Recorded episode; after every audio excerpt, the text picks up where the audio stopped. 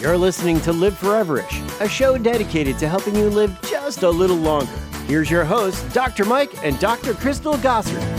Dr. Crystal here. In case you missed it, we posted a new podcast as usual on Mondays. Are you getting all the calcium benefits that you need? That might not be the exact name of the show, but something similar. But I'm here to just uh, highlight, give you some features of, of what we talked about on that show uh, with me and Dr. Mike. We all know calcium is good for our teeth and bones, right? We we learn this when we are four years old. Calcium is good. My four year old uh, son knows that he needs to drink his milk.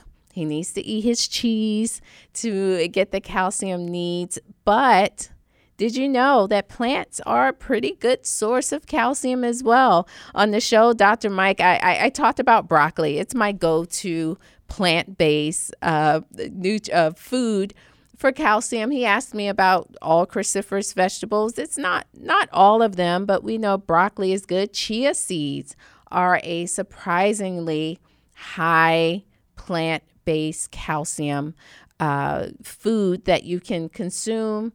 Uh, we do know that plants uh, calcium is also pretty bioavailable. Now, there are some plants like your spinach, your collards, that may contain some components that may block some of that calcium absorption. But just in general, those of you who are vegan, vegetarian, you can still get your calcium from plants. Uh, of course, dairy is also a good source of calcium, so continue to eat your dairy. Uh, on that podcast, we also dove into the topic of calcium supplements. We described whenever you look at your labels, you see calcium malate, citrate, calcium bliss, glycinate, calcium carbonate. What does all of that mean?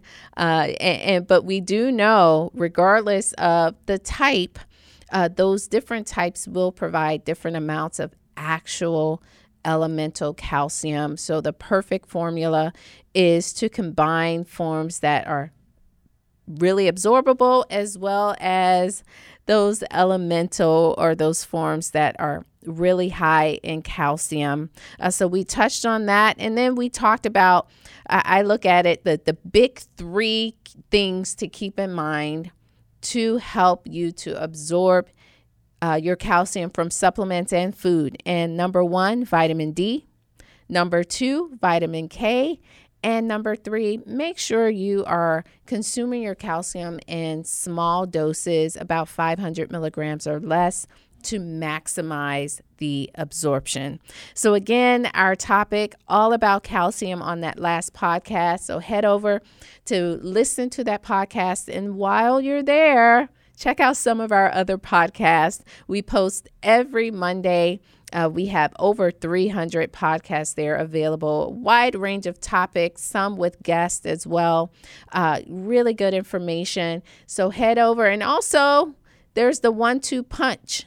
Give us your email address so that you can join the family. And we also encourage you to subscribe using whatever podcast platform uh, you like to use. Subscribe to your podcast um, platform so that you will never miss a show. Thank you for listening. I'm Dr. Crystal. Make it a great day.